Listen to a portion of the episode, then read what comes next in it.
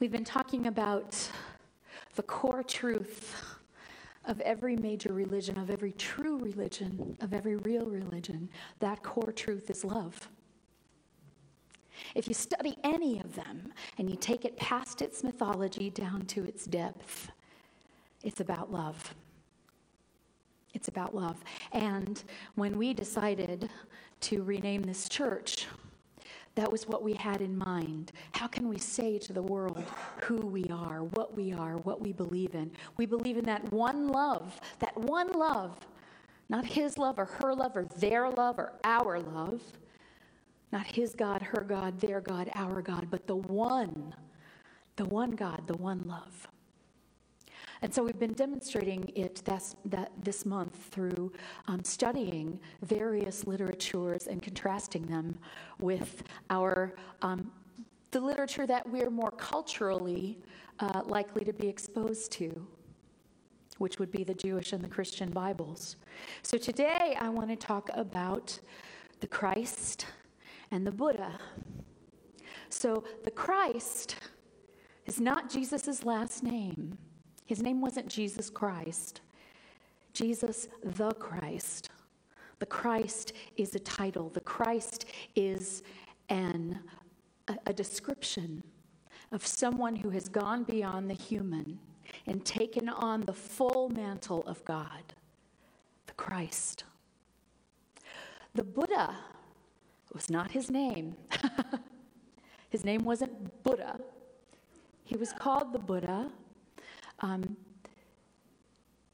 because when he came out of his meditation that led him to a new understanding, a new understanding that so filled him that he was never the same again. People saw it the moment they saw him and asked, What are you? Who, who are you? What are you? And his answer was, I'm awake. That's it. I'm awake. I'm not special. I'm awake. We're all asleep. you too can awake. If you're asleep, you can awake. And that was his way of saying, I'm not special. And I think those, that was very much the, the uh, message of Jesus. He says in John, anything that I do, you can do too. And greater things than these will you do. It's really easy for us as Buddhists or as Christians to say, well, that was them. I, you know, I'm just a little human. But what they did was wake up. What they did was stop believing in the evidence of this world, of seeing this very, very limited world, and to begin to believe in the evidence in their own hearts, in their own minds, in their own souls, in their own relationship with something greater, with God the Father, as Jesus would say, with Brahman, is what Buddha would say. They saw past all of this world of form and realized that there's another whole world, a world of spirit. And so I want to read for you um, just a couple of things. Jesus said very famously uh, in John 16:30, "I have told you th- these things so that in me you may have peace." In this world, you will have trouble, but take heart. I have overcome the world. I have overcome the world. In this world, you will have trouble. He didn't say you wouldn't. In this world, you will have trouble, but take heart. I have overcome the world. I have the secret. I have the answer. Follow me. He kept saying, Follow me. We're like, No, let's worship you instead of following you because that's a lot easier to do. Follow me, do what I did, pray as I prayed, be with God as I am with God. The Buddha said something similar. It's life is dukkha. I, it always cracks me up that it's so close to life is dukhi. life is dukkha. And that's often been translated as suffering. Life is suffering. Scott Peck in The Road Less Traveled says, In life there is suffering. Nobody gets through it without suffering. Nobody gets through this life without suffering. But the beautiful thing when we look further into the Sanskrit word dukkha is that it does not translate directly as suffering. It translates as anything we try to hold on to that slips from our grasp, or anything that we want that we can't seem to get. Now, I understand why that was translated as suffering. But what it means on a, on a deeper level is that, yes, horrible happenings are dukkha. Tragedy is dukkha. Loss is dukkha. But so is happiness. Happiness is dukkha because guess what? It's going to pass. It's an emotion, it's a state of mind, and it will pass too. Everything that we hold on to is dukkha. But Jesus said, I have overcome the world. And I'm going to read you from the Sermon on the Mount, which I think is his description of how he has overcome the world and his teaching for how we can. Matthew 4, verse 23. Jesus went through Galilee teaching in their synagogues, complain, uh, proclaiming the good news of the kingdom and healing every disease and sickness among the people. News about him spread all over Syria, and the people brought to him all who were ill with various diseases, those suffering severe pain, the demon possessed, those having seizures, and the paralyzed, and he healed them. And large crowds from Galilee, the Decapolis, Jerusalem, Judea, and the region across the Jordan followed him. And in the next chapter 5, he said, it says, Now when Jesus saw the crowds, he went up on a mountainside and sat down. His disciples came to him, and he began to teach them. He said, Blessed are the poor in spirit, for theirs is the kingdom of heaven. Blessed are those who mourn, for they will be comforted. Blessed are the meek, for they will inherit the earth. Blessed are those who hunger and thirst after righteousness, for they will be filled. Blessed are the merciful, for they shall be shown mercy. Blessed are the pure in heart, for they shall see God. Blessed are the peacemakers for they will be called the sons of God. Blessed are those who are persecuted because of righteousness, for theirs is the kingdom of heaven. Blessed are you when people insult you, persecute you, and falsely say all kinds of evil against you because of me. Rejoice and be glad, because great is your reward in heaven. For in the same way they persecuted the prophets who were before you. Now, I have to say, being raised in a fundamentalist church, this was something that um, we actually were exposed to a lot. I read this a lot and I read it in a very different way. And I think the connotation I got was, yeah, yeah, go ahead and call me bad because my reward is in heaven and y'all are going to hell. um, that is not Jesus' message. And um, I think some of his message is lost a little bit in translation. So I want to go, and then, and then, what the Buddha said is life is suffering, it is suffering, but all things change. That's one cause of suffering. Actually, the cause of suffering, these are the Four Noble Truths. In life, there is suffering. The cause of suffering is holding on to what changes. the third noble truth is there is a way out of this. And the fourth noble truth is the end of suffering, beginning to hold on to only the eternal, learning to hold on to that which does not change, the path to bring the end of suffering. That's what the Buddha taught. And there are, I think, some really beautiful parallels between the Beatitudes in the Sermon on the Mount and the Eightfold Noble Path um, that the Buddha outlined. So they're not all in the same order, but the Buddha's path was right understanding. First of all, you got to understand what's really going on. Jesus said, Blessed are the pure in heart, for they shall see God. That means they shall fully Pure in heart, we let go of all that stuff that doesn't matter. We fully know God, love, as our source. When we fully know that God is the only source, then we can begin to experience God even in substance. Consciously, right understanding, get conscious. Wake up. Wake up to the truth of who you are because therein oneness resides. The second of the Eightfold Path, right concentration. Same thing we say in New Thought thoughts held in mind produce after their kind. What are you thinking about? What are you concentrating on?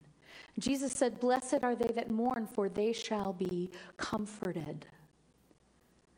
And I think what he meant was good on you when you stay aware and present to what's happening rather than distracting yourself. They that mourn. There are many things to mourn in this life, and we can run away from them. We can stuff them down. We can pretend they aren't, they aren't there. We can try to cover them up with beautiful icing and sprinkles. and that is not the way to growth. That is not the way to growth. When you are faced with the inevitable pain of life, when you stay present to it, that is the place where healing can happen. And if you ever put off a grief for many years, just because this hurts too much, I'm not going to face it, what you will know is that you can't heal from it until you've faced it. Blessed are they that mourn, for they shall be comforted. Blessed are you when you meet this world of form as it is with true understanding, and then the healing can happen. The third of the Buddha's uh, Eightfold Path, right thought. Right thought. And another way of saying that is beginner's mind. That's a big thing in Buddhism. If you think, I, I was a teacher, I'm still a teacher, but I, and, and the same is still true. When I taught music for so many years, the thing that I discovered is that the only person who cannot learn is the one who thinks they already know. You start telling someone something and they're not listening to you and they're going, yeah, yeah, yeah, yeah, yeah, I got it. Yeah, yeah, yeah, yeah, I got it. I got it. I got it. They don't got it. and more sad than that, they're not going to get it because they're not listening. And so, right thought, beginner's mind. And Jesus said, Blessed are the poor in spirit, for theirs is the kingdom of heaven. Blessed are the humble Blessed are the ones who are willing to listen. Blessed are the ones who have not puffed themselves up by thinking they have all the answers. There's where the kingdom of heaven is. Good on you when you release self will, when you become open and teachable, for you have made space for heaven to enter your earthly consciousness. Theirs is the kingdom of heaven. The fourth of the Eightfold Path is right speech. Be careful what you say. Jesus said, Blessed are the persecuted, for theirs is the kingdom of heaven. When men revile you, persecute you, say all manner of evil against you, rejoice and be exceeding glad, for great is your reward in heaven. What that means is Blessings on you who stay focused on spirit, on the real truth, despite what's happening in the world, even falsely accused. And Jesus demonstrated that so beautifully as we talked about at Easter when he stood in front of Pilate, and Pilate's like, They say this about you, they say this about you, they say this about you. What do you say? And he's like, I know that you don't have beginner's mind, so nothing I say is going to matter. I know who I am. I've never done anything outside of who I am. So look at my life and make your judgment, and don't put it on me. So, blessings on you who stay focused on spirit despite the pain of life. Blessings on you when you can continue to speak love in the face of hate. Blessings on you who refuse to believe any lie that says you're less than or that anyone else is less than holy and sacred. Don't return hate for hate. That is right speech, not just in our words, but in our thoughts and actions in everything we do. The fifth on the Eightfold Path is right action.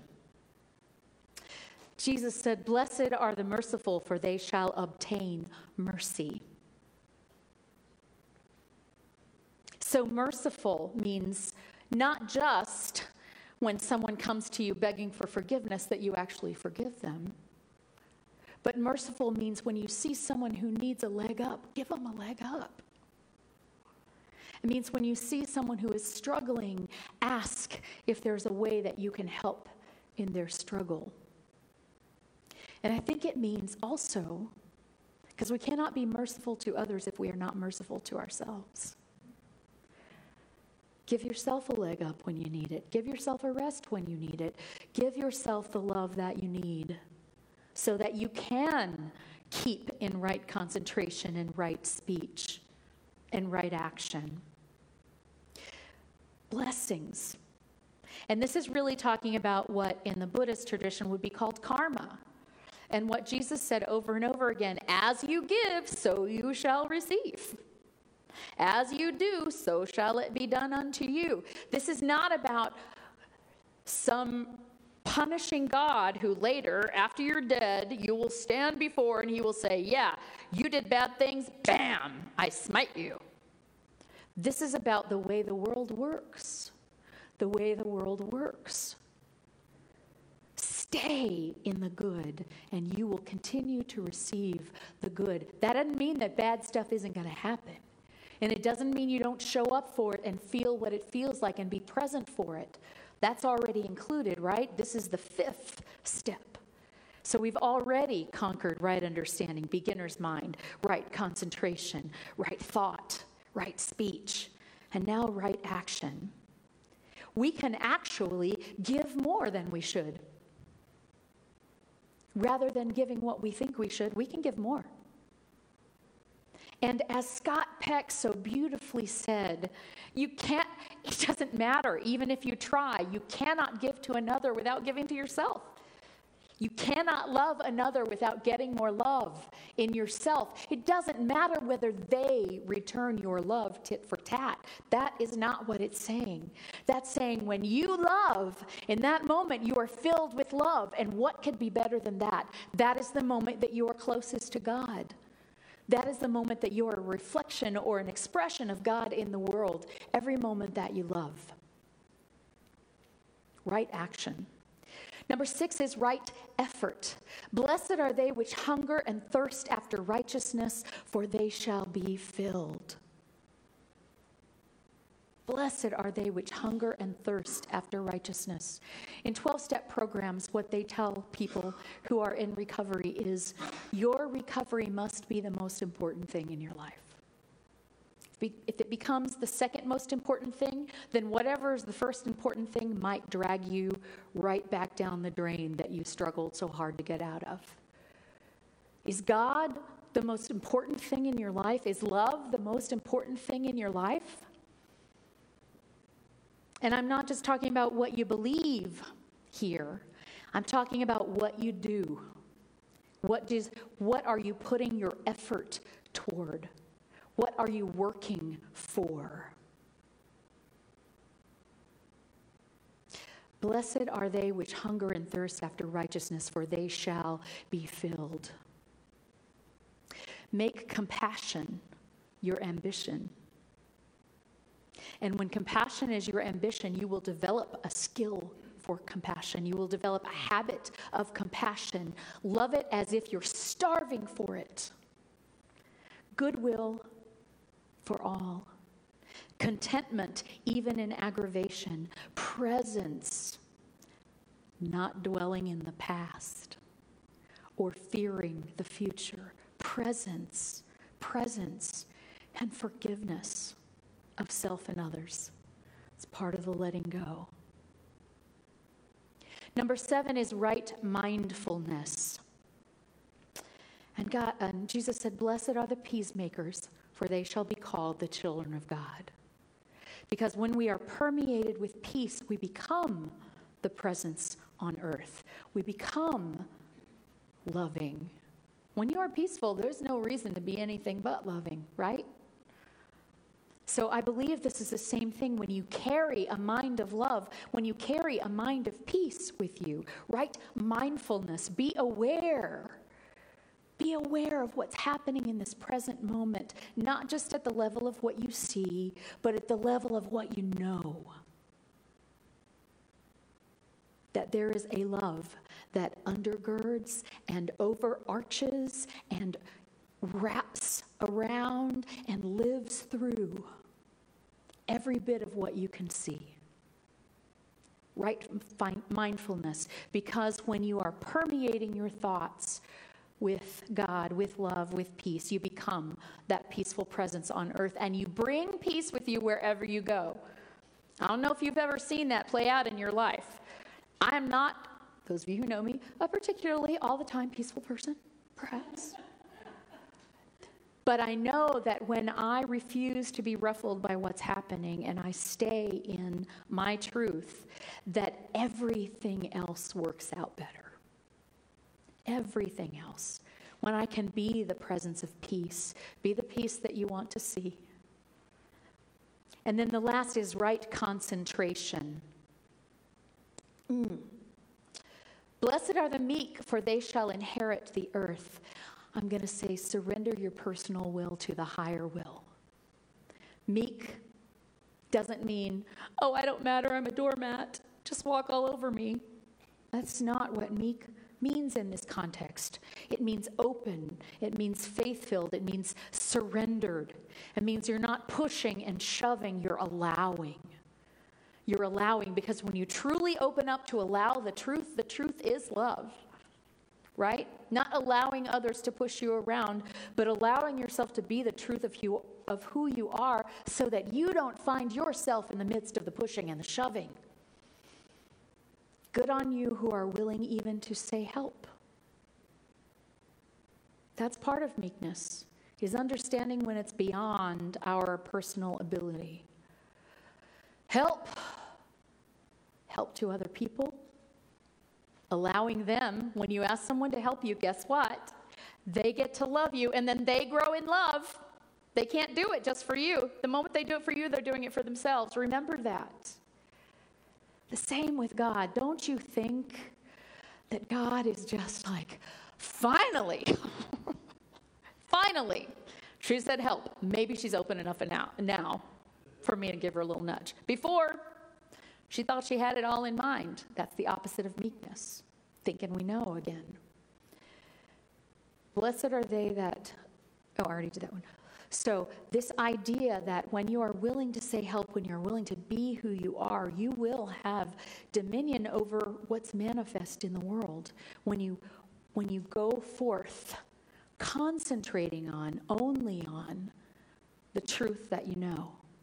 Well, here's the truth that I know, and here's how I have to deal when I have to call the telephone company again and again and again. What if you are the truth that you know in every situation in your life? I think you will find that the world meets you in the way that you are leading out. And if it doesn't, you didn't lose your peace. You still win. Not win over someone else, but win over your the parts of yourself that would be less, that would settle for less, that would allow yourself to be asleep, that would allow you to be warlike and push and shove. And so, what does that mean in the context of what's going on in our world right now? It means that we don't know. We can't explain it. But what we can do, the only thing that we can do is con- to continue to show up as the love, as the peace, as the presence that we are, that Jesus asked us to be, that the Buddha described as the only way out of suffering. And when enough of us do that, there ain't no more war. There's no need for it. There isn't a need to include people because no one's excluded. We live in a world where we exclude all kinds of people, all kinds of them. What, the what Jesus is saying, what the Christ is saying, and what the Buddha was saying is when you include all, there is nothing outside of you.